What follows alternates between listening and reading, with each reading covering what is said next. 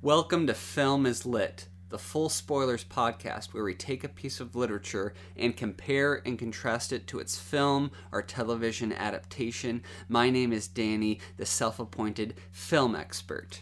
That was a clean start. My name is Laura Sheher, the lit expert. Equally as clean. We're coming into the new year hot. Laura, Happy New Year. Happy New Year. Oh my goodness. Let's uh let's get 2023 started with a champagne bang. Exactly, yeah. As every New Year's, I like to reflect on the year we just had, and 2022 was a year of ups and downs, both in our Yeah. personal lives and in the podcast. yeah, mostly ups, though. I think we really hit our stride in 2022. I look forward to this year. We have a bunch of great episodes on the horizon, Yeah. including this one that we're doing right now. No, I think I think you're right with the podcast. I think this has always been something fun, but because 2022 felt like a little bit of a mess, I think that this was sort of a consistent highlight. And to your point, this was the first year that we made our holiday episode before the holidays Right. ended. Yeah. Reading a book and watching a movie and analyzing both takes a lot of time. So we usually miss those marks of like holidays on our schedule. Also, we had big hiatuses last year because we got married. Yeah. Um, so that took up about two months of our time. And then also, we went to a bunch of weddings as well. So we promise less breaks this year, maybe. That's one of our resolutions. I never make promises. Yeah. right, exactly. But also, you know, in our personal lives, we had a, a bunch of lows as well. Um, right. Complex like a good bottle of wine. Yes. Right? The year. Which is a good segue to what we're going to cover th- today in this episode. Yes, today on the pod, we are covering the 2004 film Sideways, written by Alexander Payne and Jim Taylor, adapted from the 2004 Rex Pickett book of the same name. Sideways. Yeah. Again, full spoilers. This is a very popular movie, so chances are you've seen it. So let's get into it. This is a very exciting episode. I feel like I just want to jump right into it in terms of our journeys mm-hmm. because it's very exciting, and I have to give you a big pat on the back for this was your idea to cover this. Well, I had no idea that this was a book until I watched it on a plane. But I don't know how many people can relate to this, but I feel like some parents just have things that they hate Mhm. and like they don't there's like no rationale for it but Mm-hmm. i feel like specifically like my mom just like hates specific actors and like won't even talk about them she just like despises them so much and that goes for movies as well and this for some random reason i think my parents saw it when it came out so 2004 and like since then if like paul giamatti or this movie, movie ever comes up in conversation my mom will just sort of like shake her head and walk away she just like will not discuss it I think it's I think it's a parent thing because yeah, It's a parent my thing, my right? parents have certain actors or movies like that they just won't yeah watch. that's why I feel like it's a universal thing. And I, I don't know, maybe when we become parents, there's gonna be something like that too, where we just like shake our head and walk away from a conversation. But like, I've never been able to get to the bottom of this thing for my mom. And the funny thing is that I don't think I was ever like actively avoiding this film, but I think it was adult enough for multiple reasons that I just like never got over like my fifth grade sensibility of like this movie won't be for me kind of you know It identical journey for me. Not that, that my mom didn't like it, but that I saw commercials for it when we were in fifth grade, and I immediately just dismissed it Yeah. as as an adult kind movie. of like yeah filed it away in the back of your head and for some reason you know we pay taxes we're married like Isn't we, that weird? we have an apartment but like i still filed this movie away in the back of my head of like this is an adult movie i can't watch it because i'm not an adult Yeah. so anyway so it's been now almost 20 years since this film came out. It's 2023 it came out in tw 2004 and i happened to be on this plane and for whatever reason the flight had shit movie choices and sideways popped up it was one of those flights that just has like old movies just You're- like no new ones in it or Jurassic Park Dominion. Right, or something every- like You're telling me you didn't want to watch Jurassic Park Dominion? Yeah. The guy on the flight back from Mass after Christmas did. I watched it over his shoulder and it looked as bad as I No knew taste. it would be. Um, You know when you just watch what other people watch on, on flights and you're just like, ugh, no taste at all. exactly. That Um, could never be your friend. Yeah. I put it on because I'm on this 10 hour flight, 11 hour flight. And I was like, well, you know, maybe I'll get this adult movie out of the way, right? I loved it. Mhm. I was so drawn in. And of course, watching a movie on a plane is never ideal, but Right. and and I got so much more out of the movie the second time I watched it. And by then I had read the book. One of the first title cards that pops up says based on a book by Rex Pickett. Mm. And I paused the movie and I took a picture with my phone and as soon as I landed at Heathrow, I texted Danny and I was like, "Did you know that this was based on a book? We got to cover it for the podcast."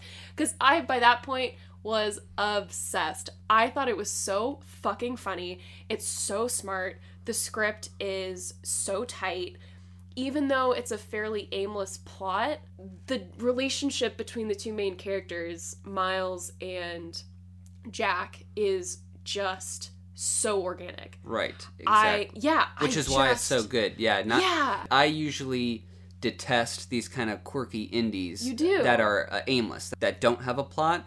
But the magic trick of Sideways is that it is an airtight screenplay disguised as a hangout movie. yeah, It, it actually does have a like an A to B plot, but it's under the guise of being these two guys just having a trip. But really, it's about like friendship and love and the choices that define our future. yeah, a hundred percent. And I think there are so many themes in this hangout, quote unquote, genre movie that are not discussed enough when filmmakers or novelists are trying to create an organic relationship that that's the reason why it works because they talk about men with anxiety. I mean, when was the last time that you saw or read a piece about men struggling with anxiety or depression? You know, what was the last time you saw even conversations around sort of casual alcoholics? There are so many of these like really dark themes. And also, another one that pops up is, you know, questioning whether you really want to marry your betrothed. Like, there are so many Like of these. me. Yeah, I know. Yeah, there's so many of these really deep questions that are treated with not only respect but also a realistic level of comedy that Yeah. it just draws you in and it makes you want to have these conversations outside of your movie viewing experience. Yeah, the movie I would say is a tad more realistic than the book. The, Agreed. The movie just has less side events than the book does. Yeah. Well, that's analysis. Yes. So- Sorry. I'm getting ahead of myself. So I think that's really all I have to say about it. Um, you know, the first time I saw it was a few months ago. I read the book, I enjoyed it, but the movie is much tighter, so I went back and watched the movie on a television, which is better than on a hmm than a 12 inch airplane screen, and I loved it just as much, if not more, than the first time that I watched it. That's Yeah. pretty much my journey with it. I begged my mom to watch it with us last night, and she opted out. And afterward, I walked upstairs and I was like, you know, you might be misremembering something about this movie. I don't know. I still don't know what her hangup is about it, but this is my plea. If anyone has a weird hangup about it, like, revisit this because it's so good. Yeah. It's more rewatchable than I thought it would be. Mm, Yeah. yeah. My journey. So, in 2006, I believe, I was in sixth grade, and I caught the second half. I think around around like 40% of the movie, the latter half, on TV, and I remember being absolutely horrified Mm, at Jack having an affair with a woman when he's about to get married. right. Not that I was raised in this like super strict religious household or Puritanical. yeah, household or anything like that. We did go to church, but you know, it, it, I just was so it, I had never seen anything like that. It was horrifying in a way that was realistic, right? Because I've I'd seen violence and like monsters and ghouls, but someone having an affair six days before their own wedding was just something I, I it was new to me. I had this kind of loss of innocence, but also a fascination with the film. Sure. But you know, I switched the channel or something like that. I, you know, I don't even know how I was in the situation watching it in the first place. So years later, fast forward 2022, you watch it on the flight and you decide to cover it for the podcast. And I was mildly excited, but I got to admit, in the back of my mind, I'm like, ugh, I'm not looking forward to this at all. Like this mm. this pretentious wine movie. And by the way, I should relate to this because I'm a coffee snob. I literally I literally do what Miles does uh, with coffee. Yeah. Like go to 100%. roasteries and do do tastings and, and cupping. It's called. We went to a chocolate tasting on Christmas Eve, which was really Mhm. fun too. I, I love learning about how to taste things. So, Right. Yeah. Yeah. So this should be very relatable to me because I I have a lot in common with Miles and I guess Maya too, uh, with their fascination with the origin and the story of uh, I guess a product, a food product. In their case, wine. In my in our case, coffee. And chocolate. Yeah, chocolate. It's very similar journeys in that, you know, coffee beans only grow in these very specific tucked away parts of the world. Same with wine. So it's closer than I thought. But I still wasn't looking forward to it just because I knew it as that quirky, snobby, pretentious movie from the early aughts. Which usually don't age very well. Right. Speaking of wine. Yeah. To use a wine pun. especially comedies in the Exactly. early aughts. And Sideways is a, a dramedy, but surprisingly ages so well. yeah. In fact, they take out the movie takes out a few uh, questionable jokes that the book has that Oh, would yes. have that would have immediately dated it. I would say a bunch. yeah, and I'm not saying that the movie is like prudish, uh, but I think just by cutting that stuff out, it's now immediately rewatchable. Anyways, that's analysis again. Okay, I wasn't looking forward to it at all. I was growing contempt for my partner for choosing it. oh, please. I hope it didn't go that far. It almost went that far. I, honestly. Then I listened to the audiobook, almost immediately fell in love. I think the literary characters of Miles and Jack are so memorable and hmm. well written Yeah. and specific. They they are big pieces of shit, especially Jack. yeah. But the trick of the book and the movie is that you cannot stop, in the book's case, listening to them, in the movie's case, watching them. It's like watching a train wreck. Hmm. It is fascinating. And they're so funny, and I thought it would be stereotypical characters. I thought Miles would be this, you know, that sad sack who has anxiety and is just a loser. But he does have anxiety and he is not successful yet. But he is also, it's not that he's a bad writer, it's that he's a writer who hasn't been published yet. So he, he's a talented writer who hasn't found success yet. So that means he's articulate and witty and can be confident with And words smart, and smart. Clearly, yeah. And Jack is this, you know, serial cheater douchebag, but he is the most devoted friend to Miles possible to a fault, right? Mm-hmm. Which we'll get into. So the dimension in these characters was so unexpected. Mm. I was absolutely blown away. On top of that, hilarious, hilarious novel, hilarious movie. And by the end of the book, I'm almost getting like choked up thinking about the last chapter of Miles coming to realize like it's all coming full circle for him. And even though he didn't get his book published, he is now starting to distance himself from Jack, which is the right move, but it's also a sad move. He realizes that his friendship is over and that's good for him. But a friendship, you know, friendships breaking up is a sad thing, just like divorce is a sad thing.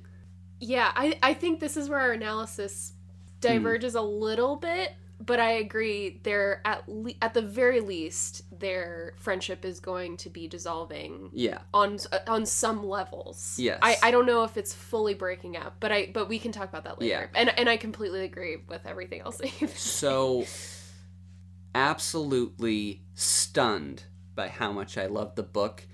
literally okay. So eleven twenty two sixty three is our favorite book. Oh my god, are you Dune Dune is number two. Yeah, Rosemary's Baby is number three. yeah. Sideways number four Oh my for god. fa- for favorite books. you didn't tell me that. That's really number awesome. four. I don't think it'll ever break into that top three. Yeah. But I am thinking of doing something that I've never done before, except with those top three books, which is reading it again.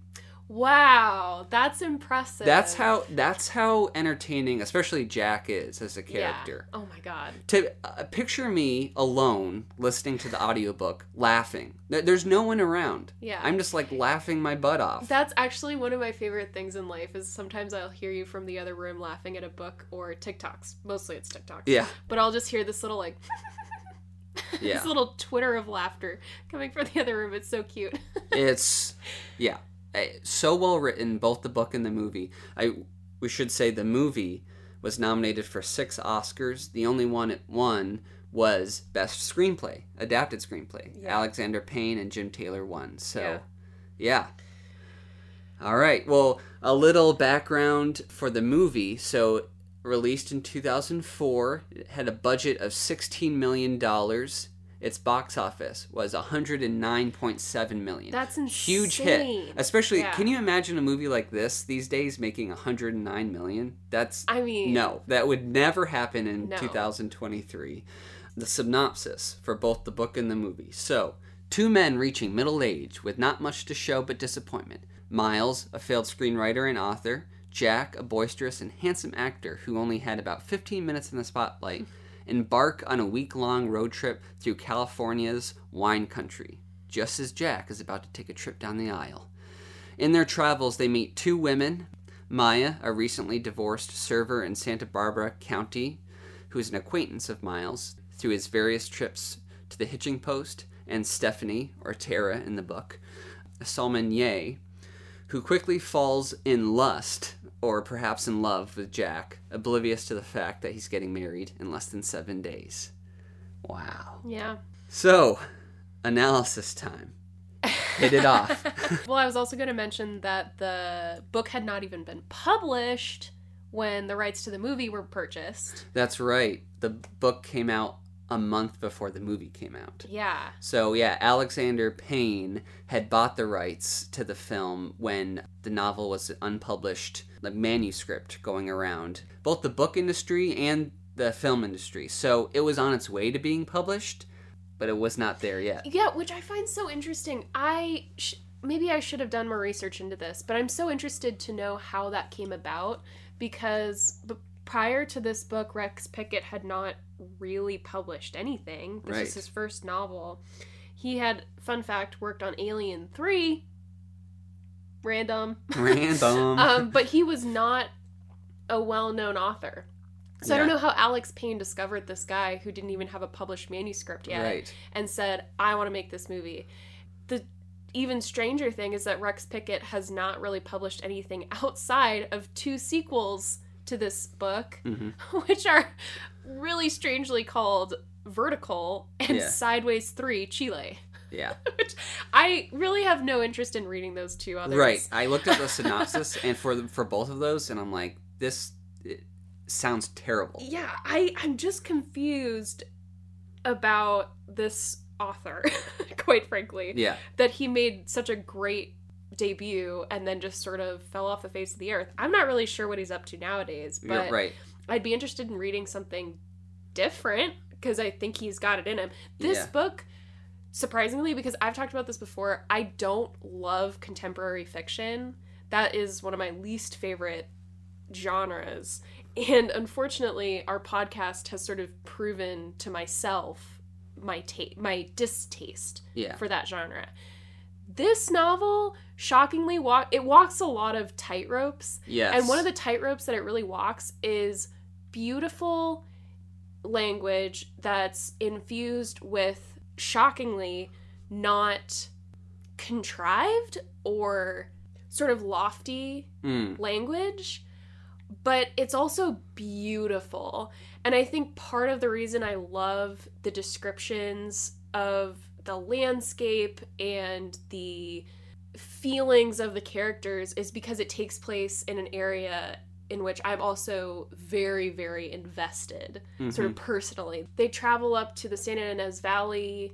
They go through, they travel up the one Yeah. to get there. They stop in tiny little places that I feel like nobody knows about unless you live in Southern California. Like Solvang, Buellton. Nobody's heard of Buellton unless you've driven up to like SLO or Yeah. Northern California.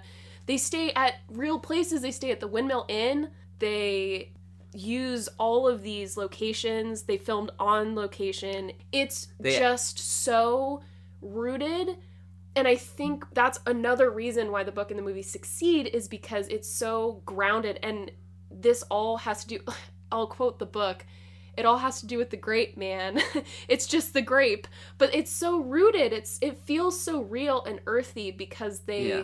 Not the author and the filmmakers are really invested in keeping that like realistic location Yes. Yeah, they actually filmed at the Windmill Inn yes in Buellton, which is a real place. yeah Um, yeah, they were they were there, boots on the ground, in the vineyards, and you you feel it, and it adds an authenticity to the story. Which funnily reminded me of Easy A, Mm. which is also where Thomas Haden Church. Haden Church is. That was the first movie that I ever saw him in. I thought he was hilarious. Yeah. And it's just interesting. He's I looked him up because he has such a California accent. I also love it. I adore that about his character. Yeah. But he's also from Yolo County, which is up Yolo? Near, which is up near? Sac Are you ser- Sacramento. There's a Yeah. California town named Yolo. Are you s- joking my ass? Yeah, but but even that, just his accent alone grounds me in that Yeah. feeling of like I'm in California. I just adore it. At Thomas Haden Church, so he was nominated for Best Supporting Actor for this film.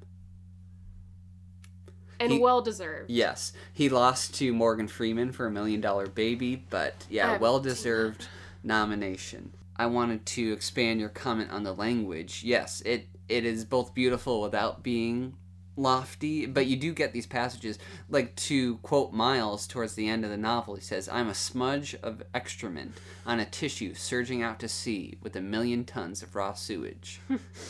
and then and Jack's like, "See, I couldn't write that." And it's like so he's such a good friend. He doesn't realize that what Miles is trying to say is that he like hates himself. I agree. And it's funny because this book also uses an incredible amount of vocabulary. Yes. I feel like I have a pretty large vocabulary, but there were at least eight, I don't know, 10 times when I actually had to go and look up a word hmm because I didn't know what it meant. And the joke is that Miles knows how to use this language sort of against Jack to make him feel a little bit less than because I feel like his intelligence is the only thing that he can for sure dunk on Jack. hmm But it didn't bother me. It didn't feel like the author was trying to make me feel unintelligent. Jack is almost there as sort of the fall man instead of the reader, which I think is a great way of flipping that the author is clearly more intelligent than I am Yes. and wrote an amazing book, but I don't feel dumb reading it. Exactly. Yeah. Yeah. it's almost like a humble brag, and I don't care. And that's because I why- learned. yeah, right. That's why I liked Miles so much because I like a professor. I felt like he was teaching me how to talk, Mm. like how to analyze things. That's actually a difference between the book and the film that I, I really liked. Miles is actually a teacher in the movie, which I like because I feel like it gives us a little more hope that he doesn't have nothing to fall back on Right. when his novel isn't published. Exactly. Yeah, he's either eighth grade or ninth grade teacher. Yeah, Yeah, one, one of those two. In the book, it gets a little bit more deep into his past that he was a kind of uh, an aspiring screenwriter, and his first movie he uh, made with Jack, but it never got a distributor. So it's almost as if he didn't make anything at all. And then now he's a wannabe author, but even that fall through. So yeah, I did have that thought of like, is Miles like, what's he gonna do after this? Just move back in with his mom, yeah, maybe? there, there's there's even more of a sense of no net yeah, that's gonna catch him, which I still love the book. I just think it's kind of nice. It's it's almost like grounds the movie a little bit more because realistically, like who can be an up- unpublished author Mm. and even keep an apartment, which Yes. which is another sort of tangent that the book takes that he's stealing money from his mom even just to pay rent. Like Yeah. like he really cannot support himself. And I just kind of feel like by the end of the movie, the interesting thing is that the book and the movie end extremely differently. Yeah. But the open nature of the movie made me feel a little bit more hopeful just because I feel like even though Miles doesn't eventually want to be a teacher, I feel like he sort of is able to take a step forward because he still has that foundation hmm of being able to support himself financially, Exactly. right? Yeah. Maybe he's not he's not able to support his passion for wine, but you know, maybe he can take that next step because he's clearly turned onto a better path by the end of the movie, Yeah. even though it's quite vague Yeah. about what happens Right. in the end. Exactly. And maybe not supporting his wine habit is uh, good. Is a good thing. is a good thing yes. because it touches upon alcoholism in a way that isn't so obvious Mhm. and in your face. I think it's a very respectful way to talk about it Mhm. because like a lot of alcoholics, maybe you don't realize that they have a problem until you're at a location and you watch them drink themselves silly Mhm, because mhm. they get upset or because they're triggered by something. And and we see this in the movie. I forgive me because I don't know exactly if this is mentioned in the book, but we see in the movie twice when Miles and Jack go out with Stephanie and Maya that Jack actually stops Miles from pouring Right. himself another glass. And I think that's sort of a little bit of a wake up call for Jack where he's like, okay, I know my friend is passionate about wine, but tonight it's going a little too far. This is why Jack is such a great because he is such a good friend. He really is. and the thing he is like absolutely morally bankrupt with everything else but he loves miles and it's like the sweetest thing yeah. to watch him like cut miles off Yeah, and not in an embarrassing way. Right, either. exactly. Like he he literally just it, it's barely noticeable on the side of the screen when you're watching because during this montage, which very effectively shows that Miles is very drunk. yeah Um, he he's sort of like coming in and out of focus, and you just kind of see very subtly Jack's hand move across the side of the screen yeah stopping him from pouring another glass i completely agree it's he's so attentive without it being douchey or yeah annoying. he doesn't call him out he is a douche, but his affection for Miles and respect, clear respect. See, that's the thing. You clearly understand that Jack respects Miles, and he never once outright says it. Like a, a lesser screenwriter or a lesser author would would just have Jack say like, "You know how much I love you. You know how much I respect you." But no, it's it's through body language and you know directing. and banter right. banter because the dialogue in this movie sounds like it's so authentic Right, it feels real, which is why I liked the book so much too. Mm. Is that it's very funny and it feels real. Like Jack repeats himself a lot. He always calls women like dynamite or like they're on Yeah, fire or yeah. and he, he keeps on saying I I'm gonna get my nut. I'm I need to get my nut. Yeah. And he says it so much that I- I think I think an editor would normally cut that out, but Rex Pickett is really going for authenticity here, really setting the groundwork that these are real people in zany situations, not that they're zany people in in real situations. Mm-hmm. You know what I'm saying? no no it's so true because one of the reasons we've discussed on the podcast i think maybe we haven't but i will discuss it now one of the reasons aaron sorkin is such an effective writer is because he builds character through dialogue Yes. And I think that that grounds stories in reality because that's the only way that humans can communicate and get to know each other. Is Exactly. through dialogue, is how you express physically and, and also orally. I think that's another reason why this book and movie come off as so adult because there's also a lot of realistic cursing. Like Yeah. like something that they repeat all the time is like, "What the fuck?" Yeah. It feels like I'm just talking to my friend Yeah. and I'm not holding back. They're very real with each other. hmm We get a little bit of inner dialogue from Miles because this book is written in first person, Mhm. which I actually like that the movie moved away from. okay, and I actually I actually wanted to give an example of how the dialogue makes it's just so funny and it builds their relationship. So, Jack continued to shake his head in incomprehension while going over his menu. What'd you do that for in front of that girl? I was trying to impress her. Why didn't you just jump on the bar and take a dump? That's that's that made me laugh out say. loud. Yeah, that made me laugh out loud so much. It's on page 88, and it just cracked me up. Like, I would absolutely say that to my brother or my Yeah. best friend if we were talking about like an embarrassing thing that my friend did while drunk, Yeah. you know, uh, while trying to impress a flame. It's just so real. or something that's so real i don't have the book in front of me but when jack finds out that miles knows maya Oh, yeah. miles is trying to have a conversation but jack can't hold focus and Yeah. he keeps on saying you know that chick yeah. and miles is trying to like change the subject but jack just simply cannot Yeah. because he is so devoted to a getting himself laid but b getting miles laid Yeah. that he's like you know her and she's clearly into you why aren't you asking her out now Yeah. great great character dialogue let's get into some of the differences here first difference i wanted to bring up right off the bat the title so the reason for the film's title sideways is never explained in the film itself but it Right. is made quite clear in the novel as jack and miles always use the term sideways to mean intoxicated. You're sideways man. Yeah. dude you're totally sideways. I, I can't be responsible for what i said last night. I was sideways. And i like that it feels like a jargon and an inside joke around that uh, that real life friends would have like think about your relationship with your friends or your you know your siblings like there are certain words that only you use and you don't use in the public right Right. yeah like in the new avatar film he says cuz because in the first one he said cuz Oh, okay.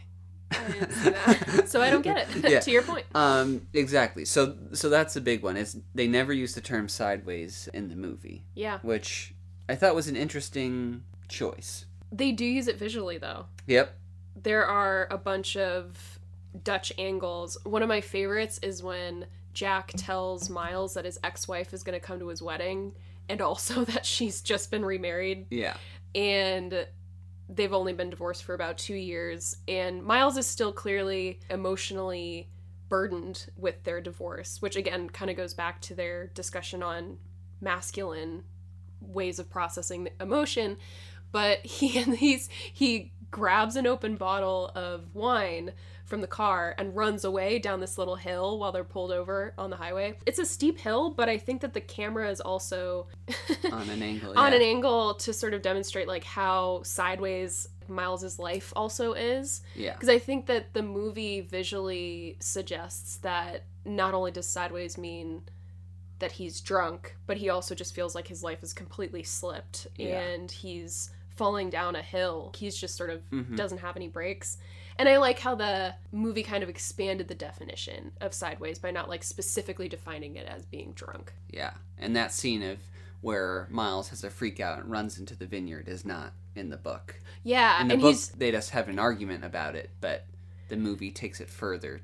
with some visual comedy, which I think Yep. is so funny because during this whole thing too, Miles is like swigging, like chugging from this open bottle, and he he like yanks the cork out with his teeth and spits it out and sprints down this hill, and Jack can't catch up with him, and then he ends up being winded. Yeah. as soon as he gets to the bottom of the vineyard. Yeah, just a great piece of visual comedy. And Paul Giamatti is incredible in this movie. He is so perfect for this sarcastic character. Yeah, I wanted to get into some more differences, but let's talk about Paul Giamatti right now. Incredible performance, so empathetic. You can tell that he's smart, but suffering from anxiety and, and sadness, depression from not being successful in his writing career, but also with his marriage. I would say smart and depressed. Yes, excuse me. I don't like the word butt. Yeah, exactly. um, unless you're talking about big butts. so. like your head. Yep. Oh, this goes into it a good difference. So in the movie, it's stated outright that Miles had an affair, Yes. and that was the reason why he got divorced. Yeah. And in the book, it's even more pressed that he's not over his divorce at all. Yeah. But it is never confirmed outright that he had an affair. The closest we get to that is towards the end of the book when Miles is on the phone with Maya trying to get him to come to the wedding. Maya is saying like what what do you want? Like you're you're clearly not over your ex. What happened? Did you did you cheat on her? And Miles doesn't say anything. More or less confirming that he did, but again, we don't know 100% for mm-hmm. sure. So that that's a big difference. I think stating it outright doesn't really take anything away from the story, but the intense subtlety of the book, the fact that we know something happened without it being told to us, is incredibly effective. It also is a good plot twist because throughout the whole book, you just think that it's a divorce, right? And you know that Miles is sad about that.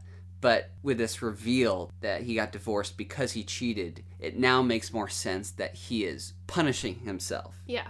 through wine. He loves wine, but what this really is is a punishment for himself. Yeah, I was going to say two things about that too. The first one is that you're right, through the subtlety, by the end with that reveal, we understand also this added layer of guilt Yes. and why he's punishing himself because we're not quite sure why Miles hates himself so much. In, eh, oh my god, in the movie, one of the saddest scenes is when he walks away from Maya when she's clearly expressed some interest in him. Yeah. After that incredible scene when they talk about Pinot Noir on the porch. Literally watch that scene in Screenwriting 101. Exactly. It's amazing. But he walks away and goes to the bathroom and he starts talking to himself in the mirror and he's he's like, You're such a fucking loser. yeah. Like, like it's that's devastating. But we then understand after you get to the end of the book in the film that he's cheated and Yeah, he doesn't so he's feel he deserves Yeah. Maya. right and that he might recommit that sort of quote unquote sin or you know whatever he's punishing for himself he's scared that he's going to do it again Yeah. the other thing is that i think it makes it more interesting about his complicated view of jack deciding that he's no matter what happens in the weekend he's going to cheat He's going to on get his his, nut. he's going to get his nut Yeah, that's why it's so affecting because throughout the book you're reading it and Miles is protesting against Jack not to do this and you think that he's just protesting against the act of adultery, but really he's saying I did this yeah and it literally ruined everything in my life. yeah And I'm watching my best friend do the same thing I did. I don't want this to happen. hmm And with the movie, he seems a little less opposed to Mm-hmm. adultery. He's more like over it. He's more like, I just wanted to have a relaxing weekend, and you are messing up everything. Like, Yeah. this is supposed to be for you, but you're being so selfish that it's now affecting me. Yeah. Well, and I think therein lies too the complexity of the characters because further in the book, they have discussions about their outlooks on monogamy and marriage. Yeah. And I think that's another thing that I really appreciate about this book and movie is that it discusses how these two men, especially Jack, use just the most degrading language toward women. They also view marriage as a trap, as a prison.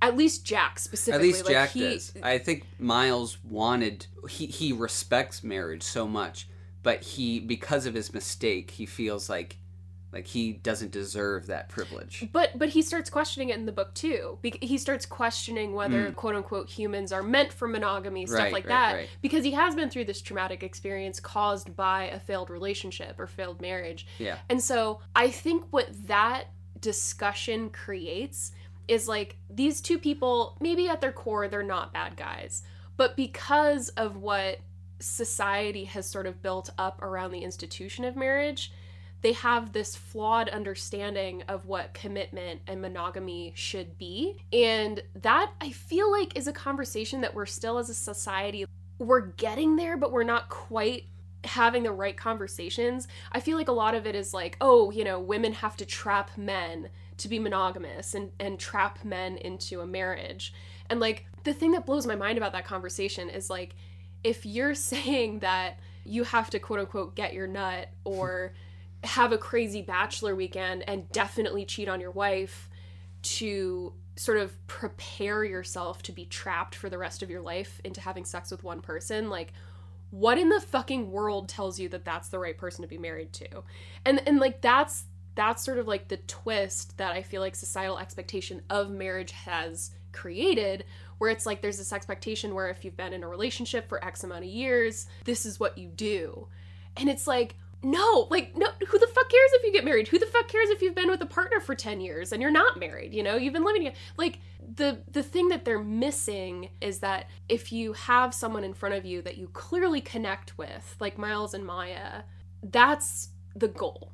Mhm. Right? The goal isn't marriage. The goal isn't a long term relationship. The goal is to be with people that you love and respect and challenge you to be a better person, stuff like that. And I think that's the answer that they're both searching for, but they're just kind of blinded by this expectation. Mhm. And I, I think that's like kind of why we're like we're like screaming at them. Just you know, don't get married, Jack. like, Yeah. break it off with Christine or Barbara as her name is in the book, but Oh, right. That's right. yeah, they changed names in this a lot, Yeah. other than Miles and Jack, which is kind of funny. But anyway, my point is like it's so funny. Jack also has sort of a different attitude toward marriage in the book and the movie. Jack has a different relationship, I think, kind of subtly, but Tara slash Stephanie. He kind of treats differently in the book and the movie. In the book, I feel like he really does view her as a flame. hmm But in the movie, I really feel like they have a genuine connection. If he didn't want to meet Stephanie's daughter, which also by the way is a addition of the movie, he wouldn't have done it. Exactly. And he wouldn't have been such a seemingly loving and caring father figure. Yeah. Yeah. So you brought up Stephanie. Sorry, I'm I know Uh, I'm talking a lot. I have so many things to So say. this is there are a lot of changes with this character. So in the book, the character of Stephanie, Jack's flame, her name is Tara, but changed to Stephanie in the movie played by the great Sandra O oh of Grey's Anatomy and Killing Eve fame. Incre- also Princess Bride fame. Oh, excuse me. Yes. um, yeah, at the time that this movie was made, Sandra O oh was married to director Alexander Payne. in no. the chair. She's also in the chair right now. Yeah. No longer married, but she's great in this role. But a lot of changes. So the name change. Also, in the movie, she rides a motorcycle instead Mhm. of just driving a car, which adds this kind of outlaw, badass Yeah. Characteristic to her. Uh, and, and the big change is she has a kid in the movie.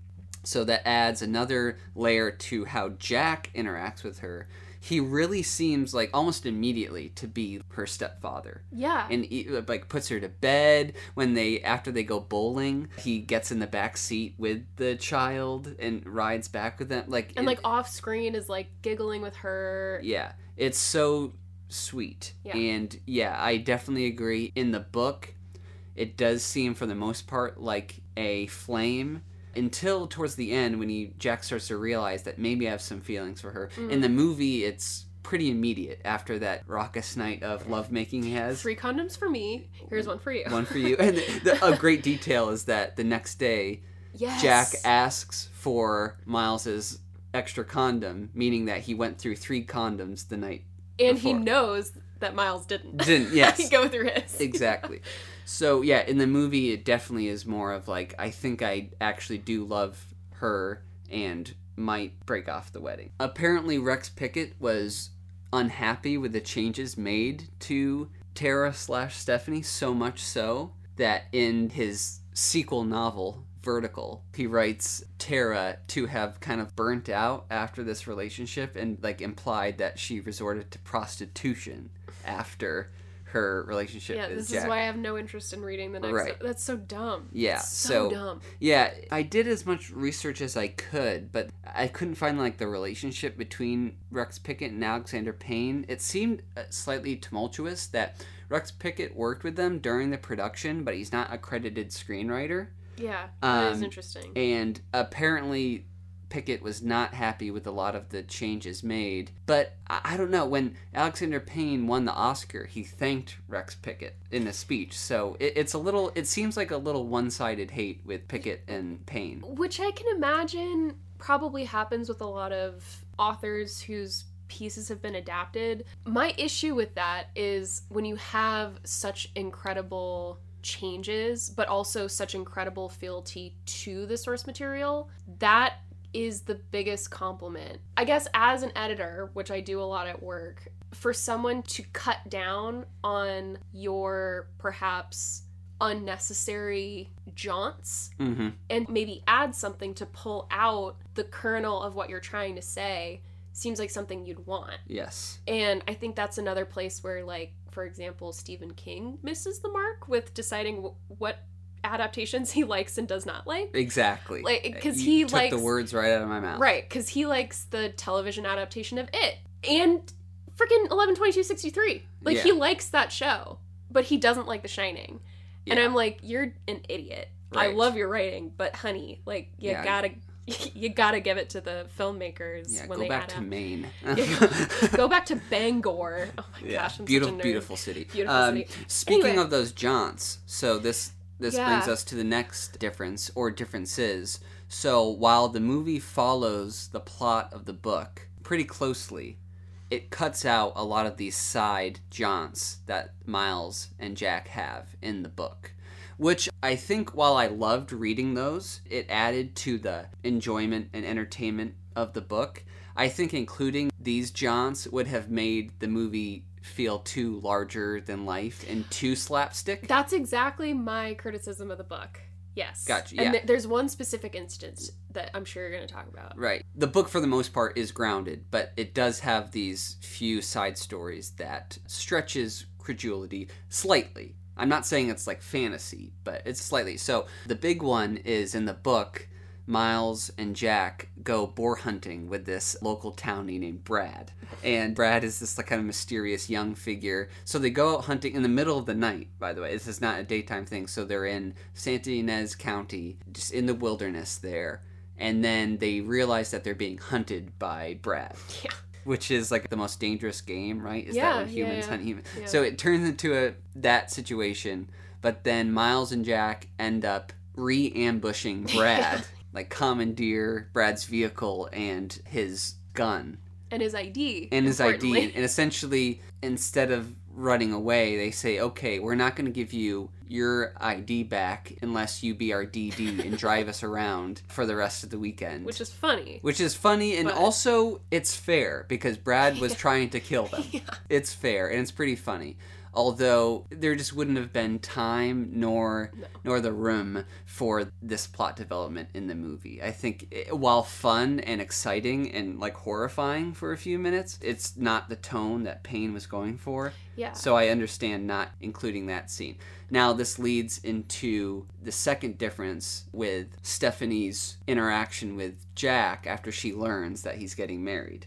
So, in the book, once Tara finds out that Jack is getting married, she ambushes Jack at the Windmill Inn w- with Brad's gun. That she's already in their room and she shoots at them and she puts a few holes in their motel room. And then later on, Miles and Jack need to explain that to the cops. But in that scene, Tara like scratches Jack's face, leading to a huge cuts on his face, but also a broken nose. In the movie, since they ha- they don't acquire Brad's gun at all, they don't meet Brad. Tara just shows up on her motorcycle and beats Jack down with her helmet yeah. Which is fair. Yeah. And breaks his nose. and breaks his nose that way. So, any thoughts on on the difference there? I mean, you're never going to disappoint me by removing guns from a situation. I think you're totally right about the Brad scene being a bit of a distraction. I think it also serves the purpose of showing how forgiving Jack is as a friend because he ends up like connecting with Brad who wants to work in the film industry Hmm. and he even gives him his number and he's like, "Yeah, dude, like I'll if I hear about a job, you know, as a PA or something like, yeah, just give me a call." You know? Yeah. And I like that, but I would rather spend more time getting to know them as characters. And I think that that, as well as Tara attacking them with a gun, it like crosses the line of believability, which takes away from the scene where Miles chugs the spit bucket. Mm. Because without those scenes in the movie, I feel like that punches even harder Yeah. because it's even more of an emotional outburst than it is another crazy situation that would happen on this sort of road trip. Yeah. And so I like that they removed those things Sure. because then it it gives almost like more believability to when yeah. the spit bucket happens. Exactly. More differences. So in the book, Miles and Jack take a trip to Hearst Castle. Yes, which is another fun little California, thing. staple, yeah. Yeah, and it also kind of harkens back to when we watched Mank and loved it. Exactly, yeah. We're one of the few who love that, Yeah. unfortunately. I visited Hearst Castle with my family probably about this time. Mhm. We went on a little, well, you can't go on a little tour of Hearst Castle because it's a freaking castle. Yeah. We went there and it was pretty cool.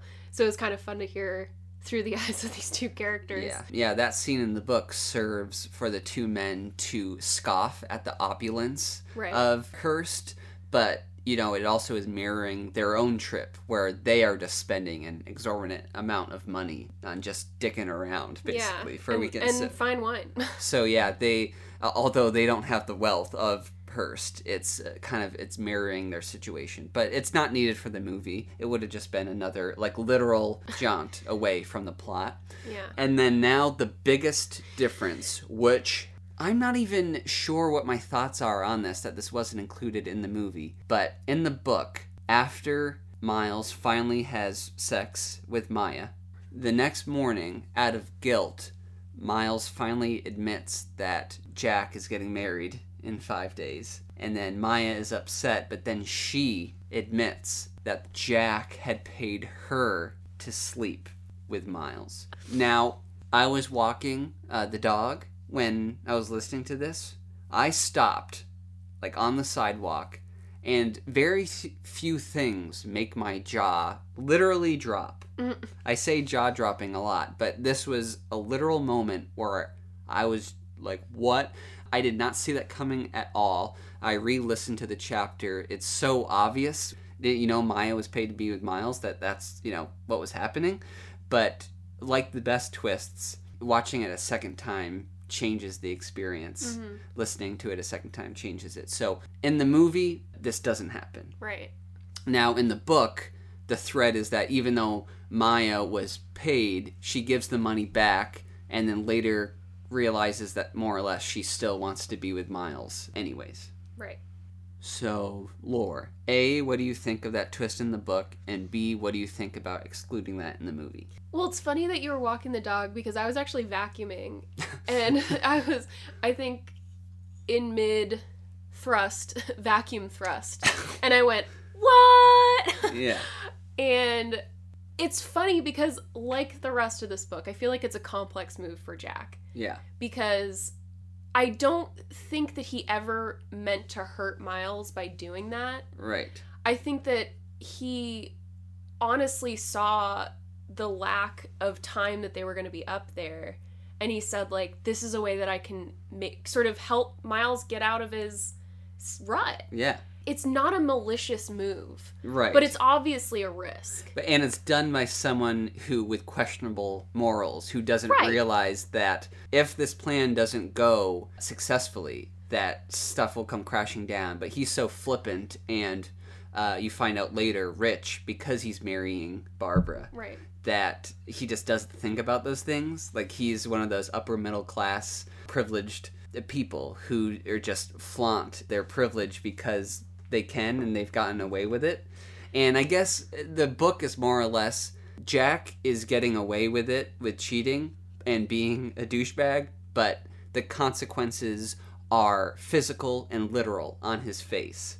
So I, I, this goes back to my favorite scene in both the book and the movie. This is a similarity. After Jack's face gets beat up, in order to oh this is something else. So he breaks one of his ribs in the book after fighting or escaping from brad. So that's Yeah. something that's not in the movie. So in the book he visits the er twice. I think four times. well well i was gonna get to that. He visits the er twice and then again after he crashes the car. So uh, jack in, in the best scene in both the book and the movie he's like he's thinking that his wife won't believe that he got these bruises anywhere else besides like you know cheating. So he crashes miles car so he can then blame to further the lie. to further the lie to blame his bodily injuries on that. Yeah. in the book it's hilarious to see it visualized in the movie. So funny. I think the best decision they made uh, alexander payne made was to go on a wide shot. It's all it's all one shot too. They're driving and you just hear like the voiceover uh, Jack go, "Hey Miles, can you put your seatbelt on for a second? He goes, "Why?" He's like, "Just just want to make sure it's on." And then they veer off, but the camera stays far away, and you watch this, uh, you know, It's red like a Saab. a red Saab, slowly, like it's the slowest car crash into a tree. 20 miles an it just goes, poof. and then the the best change, I think. So in the book, Jack crashes it once and says, mm, "This damage isn't enough," and then crashes it again, Yeah. and Miles is like, "What the hell?" Yeah, he's yelling at him the whole time. But in the movie, after he crashes the car, Miles understands what he said. You like you said, it looks like a car crash. So you got in a car crash. So I simulated a car crash. And then in the movie, they do a second one, and uh, Jack puts a brick Cinder on block. on a cinder block on the gas pedal, but the car misses the tree and goes off into the distance through a fence and down a ravine. Yeah. It's two visual, great visual gags in a row. Yeah. Again, very slapstick, but feels real, which is what the whole movie is doing. That's why this whole movie is so successful. And don't forget, they took the bottles of wine out of the back of the car before they crashed it for the second yeah, time. such a great. It's so yeah. funny. Uh, Yeah. But I, yeah, I, I wanted to go back to Jack not thinking through Mm. that decision to pay Maya Yeah, because, and I wanted to highlight the way that Jack's described on page 21. It's super early in the book. He was a tall Ursine man with a movie star good looks, fashionably unshaven, with a mop of sandy brown hair that shot in all directions on his large head, which I feel like is a little bit of a shot. Like he's a big head. yeah. He was attired in his trademark black bowler's t shirt with Jack embroidered in white lettering over the pocket, a pair of colorful Hawaiian shorts, and matching flip flops. And by the way, he's late. he's the one that's late. It's hmm. not Miles in the book. And then later it says, unlike me, meaning Miles, any weaknesses he had were secreted and any negativity painted over with broad strokes of optimism. Truth for Jack was what he could touch and smell and taste at any given moment. Self reflection was generally too deep for him. Mm. I think that's great, but it also sends us down kind of Miles's understanding of Jack. Mm. Whereas over the course of the novel, we find out that Jack is actually a lot more self-reflective and insightful about their friendship than Yeah. Miles gives him credit. And then I wanted to contrast that with later in the novel, page 311, with Jack saying, No, it's not just the grape, he protested. Okay, so the grape liberates some shit, I'll grant you that. But that doesn't mean the shit isn't brewing down there, that it's some illusory nothing thing, meaning their friendship. Uh-huh. And then he goes, Fuck, man, you know what I'm talking about. and then Miles internally says, Maybe I did, but I didn't want to acknowledge it openly just then. I'd always had trouble with men who wanted to bond, to get emotional, to slit our thumbs with Boy Scout knives and make a blood pact. I just never wanted to get that close. Not to Jack, not to anybody. And at that moment in the vineyard, I realized that I was the lesser for it, and that Jack, despite his carelessness and amorality, genuinely possessed a depth of feeling that served him well and endeared him to others. Mm. And so I think that's like the perfect complexity of who Jack is. Like, he did a bad thing because he wanted to help his friend. Mhm. And it's like he just like he sees the end goal and just doesn't think about how he's going to get there and that Right. that's what makes him amoral, but it's also so relatable Yeah. for people like that like he just he just doesn't think and it, it almost like endears you to that person because it's like you were trying for such a good thing but like that doesn't make you a good person in some Yeah. cases like he wanted the marriage and in some cases that's a good thing but the way to get there for him was like Right, yeah. you're not thinking you're cheating Long-term goals are usually Yeah. always harder to attain than than short-term kind of in the moment. Like what feels good now is always easier. Yeah. But like to put in the work for something down the line, just for humans in general is is tough. yeah So you get that so, yeah so he's just kind of a lovable idiot but he's Yeah. doing he wants to do the right thing so Yeah, and they just have this unbreakable bond that uh, comes to a head at the ending. So let's let's discuss the ending, Well, shall we? I'm gonna insert a little thing here too. Jack in the book literally drinks Miles's piss. Miles wakes up in the windmill Uh huh. and he's super drunk, can't find the bathroom, it's dark, and he pees in a cup. And he puts it on the bedside table, and then Jack comes in and drinks it and he throws it against the wall and wakes Miles up and he's like, Jesus Christ, this isn't Chardonnay. Oh, Do you remember that? I completely forgot about that. I just think like, but that's the thing. Like, I love their relationship because Jack just like gets over that. It's like not even a fight. He's just like that was fucking gross, and then they move on. Yeah. I just love that relationship. And It doesn't good. happen in the movie, but Yeah. it's such a fun scene that I almost wish they had kept in the movie. It Yeah. could have been like a one minute thing, but but anyway, we can For move on. sure. The ending. So, Yeah. There's another twist on page like 345 out of 351. hmm so in the book, Miles invites Maya to Jack's wedding. And that's when she says, like, I don't know, what do you want out of this relationship? But then she ends up coming to the reception, not to the wedding itself, but because she hates Jack. But you realize that it's more or less stated that she is bypassing her distaste for Jack to show up for Miles, or at least to take him away from that because she says, I'm not a big fan of weddings, anyways. Do you want to go somewhere else? And Miles says, Yeah. And they go off, and that's kind of like the literal break from Jack and Miles's friendship. And like I think Maya realizes that the best thing for Miles is to remove him from the situation. So the movie is more open ended. Maya does not show up to the wedding, nor does Miles invite her. At the end, when Miles returns to San Diego, his home in San Diego, which is different in the book, he lives in LA. Yeah, I think he does. Yeah. Yeah. He, he listens to his voicemails, and Maya calls him back to reveal that she did read his manuscript after all and says, like, hey, if you're ever back in uh, Buellton, hit me up. Mhm. And the movie ends just as it began with a knock at the door, and it's Miles knocking on Maya's door, and you don't know if she opens it or not. Like, perfect, beautifully. I mean, we know that Maya opens it, but the fact that it cuts like there, it's like beautiful. It's like the ending of Inception. We don't need to know. Yeah. Just cut cut to black. Yeah.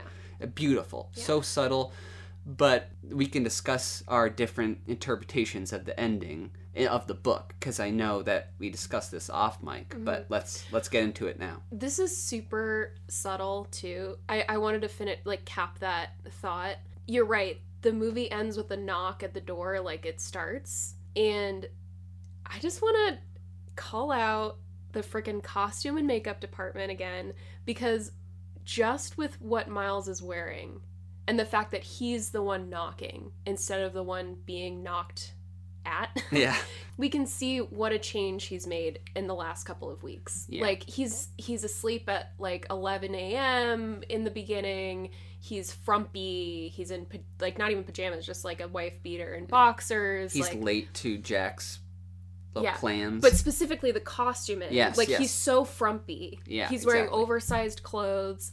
But the first time Maya sees him, even she comments like, "Hey, did you lose a little bit of weight?" Maybe that's not true, but we can kind of see that he's wearing ill-fitting clothing. Mhm. And then by the end, you know, he's put together and his his hair is combed. I just wanted to say that that's a really effective piece of visual Mm. storytelling. definitely. Very subtle though. Yeah. Like really he's wearing the same outfit almost like pants and a tucked in t-shirt. he just yeah but visually looks visually looks more pulled together. Yeah. So I just wanted to like call out the costuming and makeup Amen. department who didn't get nominated for right. Yeah. an Oscar, no. but they should have been.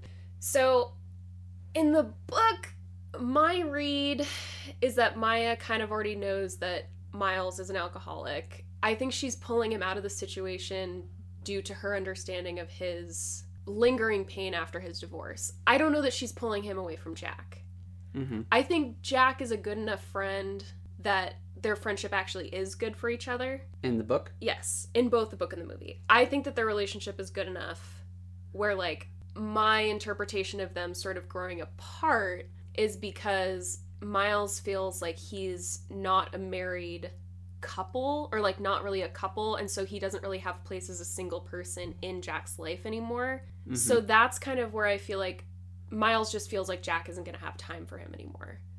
Mm. and i fully understand that because i think as a couple you you do move together so much more i think this is maybe another expectation more than a reality that like you know suddenly you can't be friends with the people that you were friends with in college or whatever after you get married Mm. because it's like oh, you know, you were crazy back then, but now you have to settle down. And there's that like weird threshold that people like quote unquote cross when they get married. I don't, I think that's a little bit of a, again, a misunderstanding of how marriage should work.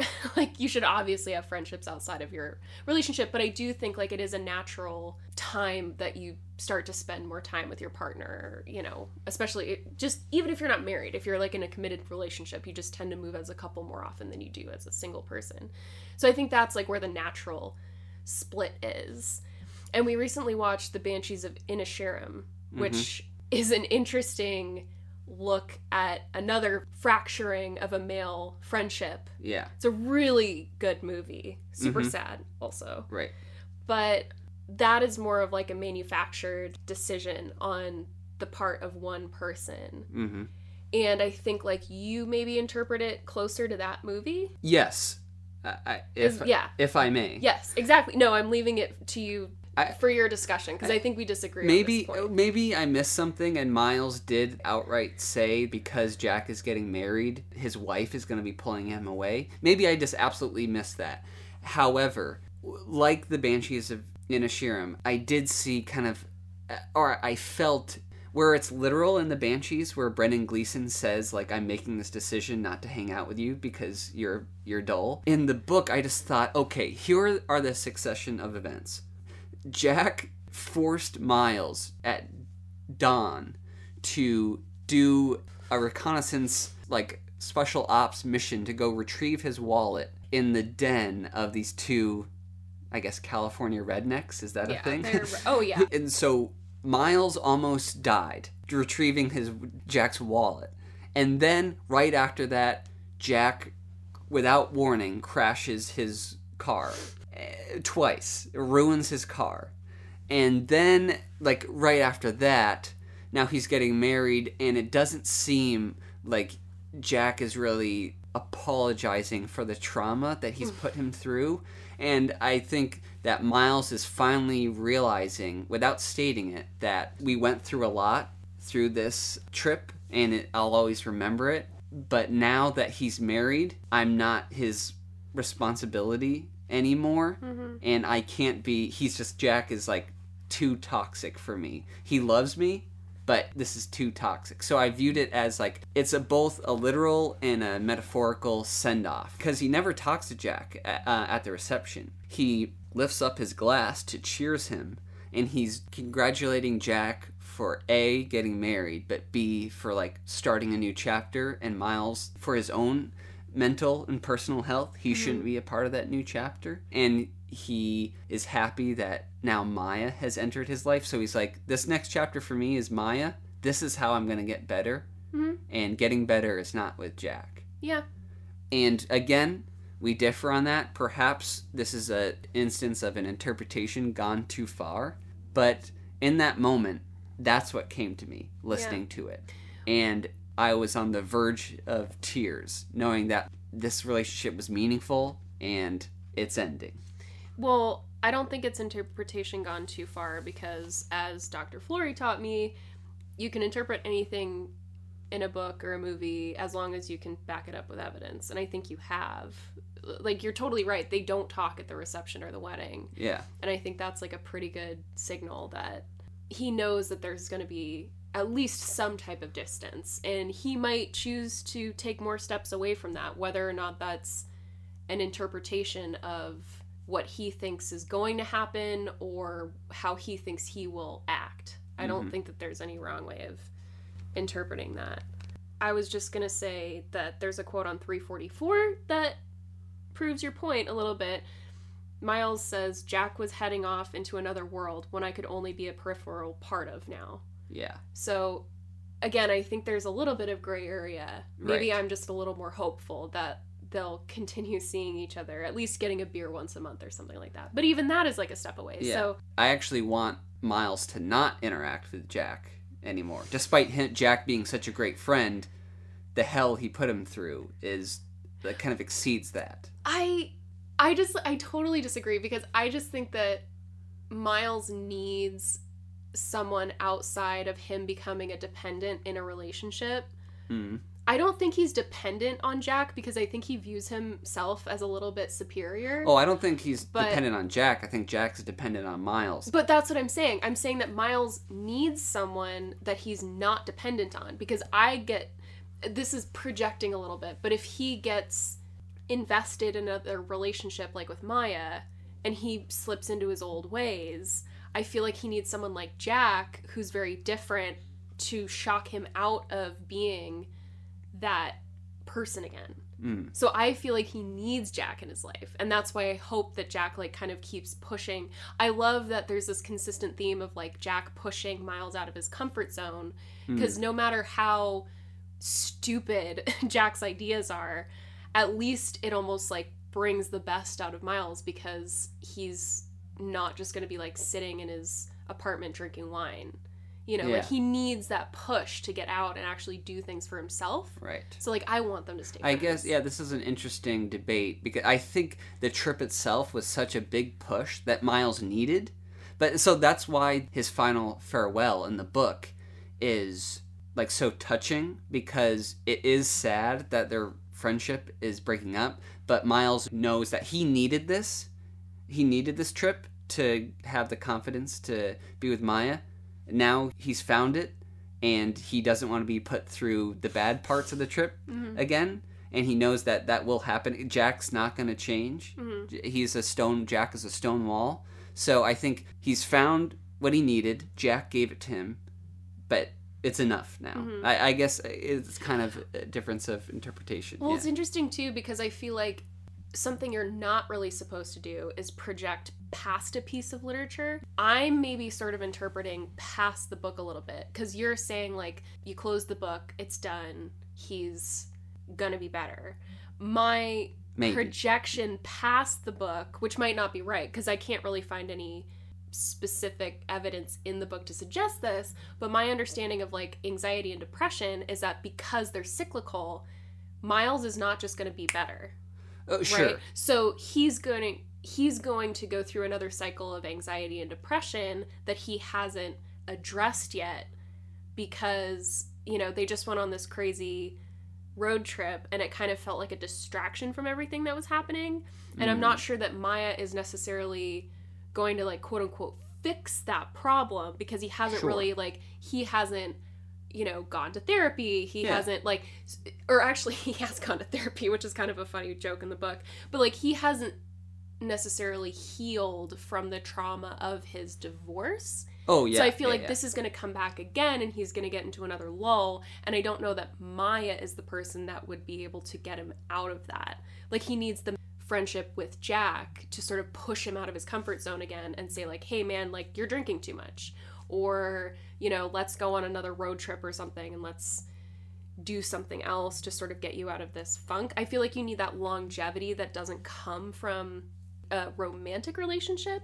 Like you need that friendship aspect of someone Yeah. else who's gonna like hit you on the side of the head and yeah and shock you out of a pattern. I, I don't know. Yeah. Like that's i mean all all past the book though. So Yeah, all fair points for sure. I guess I don't view Miles as perfectly cured by the end of the book, but I do view the stories of the book as Miles's break from from that cyclical nature. Again, he's not cured of anxiety, not cured of depression, not saying Maya is the definitive partner for him yeah. but I do view him on on the right path, and we differ on whether or not he needs Jack in his life, and Yeah. I think we're we're never gonna Well, that's that's the thing. I think it's so agree on. lovely that we care so much about Miles Yes, that we want to see him succeed in whatever way that happens. And I don't think that we're gonna get that answer by reading Vertical or Sideways No. Three Chile. I, look up the synopsis for Vertical. Like it's so stupid. Yeah. But my point is that we care so much about this character that is purely paper. Yeah. Like he's a pure fictional character that we are debating what might be best for Miles's life to make sure that he doesn't slip into another bout of anxiety and depression. I think that's amazing. And Yeah. I think that came from both Rex Pickett and Alexander Payne. They both created this wonderful character, but most importantly, it's who brought it to screen, Paul Giamatti is a fucking brilliant person. Mm. Yeah. We can talk about casting now. Was not well. I was gonna make the executive decision to wrap this up because we're going long. No, let's keep talking. Paul Giamatti, I feel like brought the sarcasm that's written in the book that you just like can't quite hear. And I feel like he just thrives on these ridiculously dour comedic characters. I was going to just mention the first time that I saw all of these main characters in movies that I feel like are absolute iconic mm-hmm. moments. So the first time I saw Paul Giamatti was in Big Fat Liar Same. which came out before this movie, 2002. That's 21 years old. Wow. Loved that movie. And he plays a very similar sarcastic jerk. Yeah. Sandra Oh, the first time I saw her was in Princess Diaries, another icon I of me too. my growing up. Yeah. Loved her in that. She's a literal cameo. I think she was already on Grey's Anatomy Yeah. yeah. as a rising star. But she is so incredible. She's such a star. I read this article recently, an interview between her and one of the women that stars in Squid Game, and she just asks incredible questions. And people who ask amazing questions are people that I want to be like. So I just adore her. And she's obviously been through a lot through Hollywood. So I just love that she has this really meaty, juicy part. Mhm. The woman who plays Maya, we talked about in Candyman, our episode on Candyman. Yeah. Virginia Madsen. Virginia Madsen, the first time I saw her was in Monk, which I love that show growing up. It's Mm. so good. Yeah. Um, about the time of this too, I think Monk started in like 2006 or something like that. Um, but she ends up with spoilers, Randy Disher, who's a great detective, and actually he's a shitty detective, but love him. And then finally Thomas Haden. Thomas Haden Church. The first time I saw him was in Easy A, Yeah. another classic movie that I loved as a kid. He's great in that. Amazing in this. The first time I saw Yeah. him, I think, was uh, George of the Jungle with Brendan Fraser. Oh, I, you know what? I've never seen that. I don't think it holds up, but No, I, I, I want to rewatch it though because of the the resurgence. Yeah. of Brendan Fraser. yeah. anyway, so these are- these Thomas are Haden Church. Yeah, all actors. great Yeah. performances, all great actors. Thomas Haden Church, like this is the role of a lifetime. Oh, Imagine, Oh, yeah. like I'm jealous. Yeah. I'm not even act. I'm Yeah. not an actor, but I'm jealous for him. Paul Giamatti, famously not nominated for Best Actor for this role. Insane. Here are the people nominated: Don Cheadle for Hotel Rwanda. Okay, great performance. I haven't seen that. Leonardo DiCaprio for The Aviator. Okay, I I get haven't it. seen that. Jamie Foxx. You haven't seen The Aviator? No. Oh my god. Uh, Jamie Foxx for Ray. He won. I, I love Jamie Foxx. I totally get that win. Haven't seen that. Here, triggering me. Uh, Clint Eastwood for Million Dollar Baby. Okay, a good I've movie. never seen that. The Million Dollar Baby won Best Picture. It's a good movie, but just an absolute bummer. Um, Mm. And then finally, Johnny Depp for Finding Neverland. Oh yeah, everyone's favorite movie, Finding Neverland. Am I right?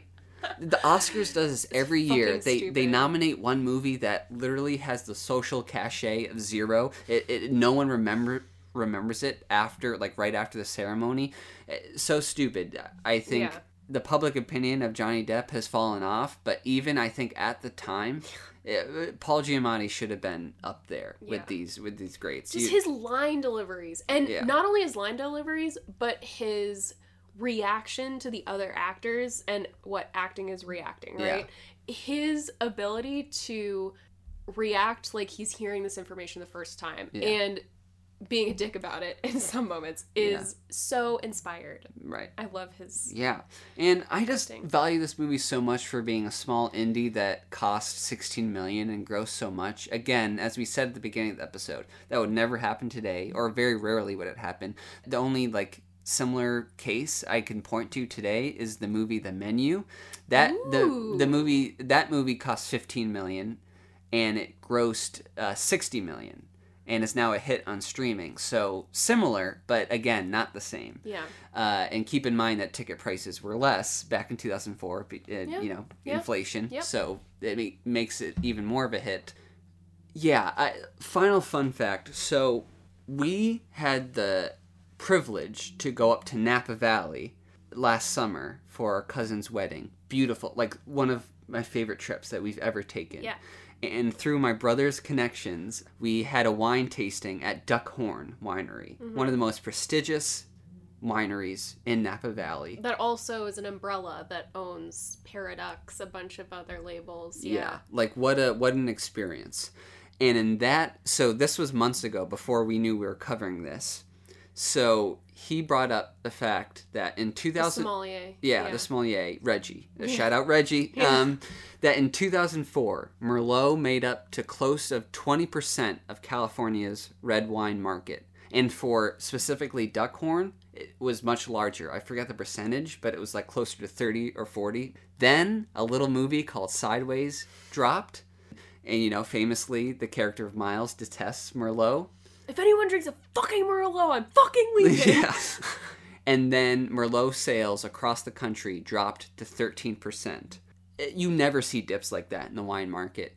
Duckhorn almost went out of business. The most famous profitable winery in Napa because of a movie literally almost went belly up. So that just shows you kind of how effective art can be. so I read an article about this too, and I thought it was interesting because some opinions now are like, oh, you know, Merlot was dipping before the movie, and this just like helped it crash. Mm. And I thought it was interesting. It's sort of one of those cyclical, like life imitates art, imitates life things, Mm. because Miles wouldn't have said that if he didn't have so much knowledge that he already knew that Merlot was Mm. like taking a back seat.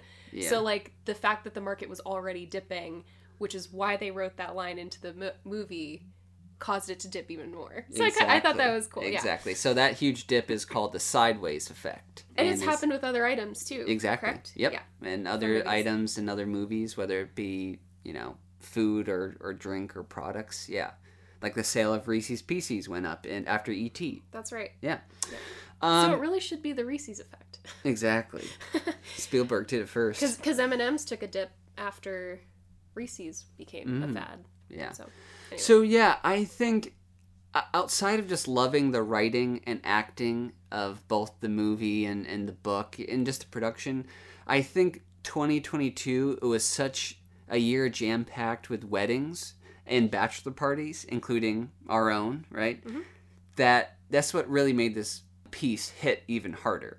I wasn't lamenting with my friends that my life was ending a- after you know I was getting married to you, but I think bachelor parties and the trips like these they do bring out the vulnerable side of you. You do connect with your Yes. friends more, and the fact that we also went to Napa and were in similar similar environments that these characters were in wine country. it yeah. was the perfect storm of making of giving all these personal connections to the story that really made it really made this piece sing Mhm. I, I really love this I, I really value it if it's not obvious by now i'm going to rate it high do you have any final thoughts before we get to our final ratings just a couple.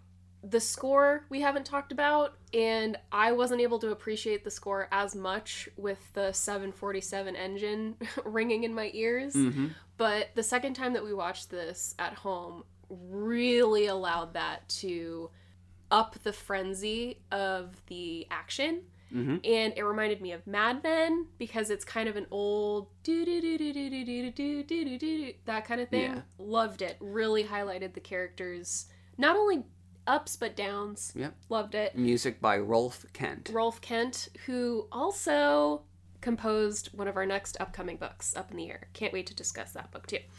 The other thing that I was going to say was I didn't appreciate this on the plane, but I was able to appreciate this the second time we watched it was how the camera focuses a lot of times on the listener instead of the speaker, which kind of flips a film convention on its head about who's the important person to focus on.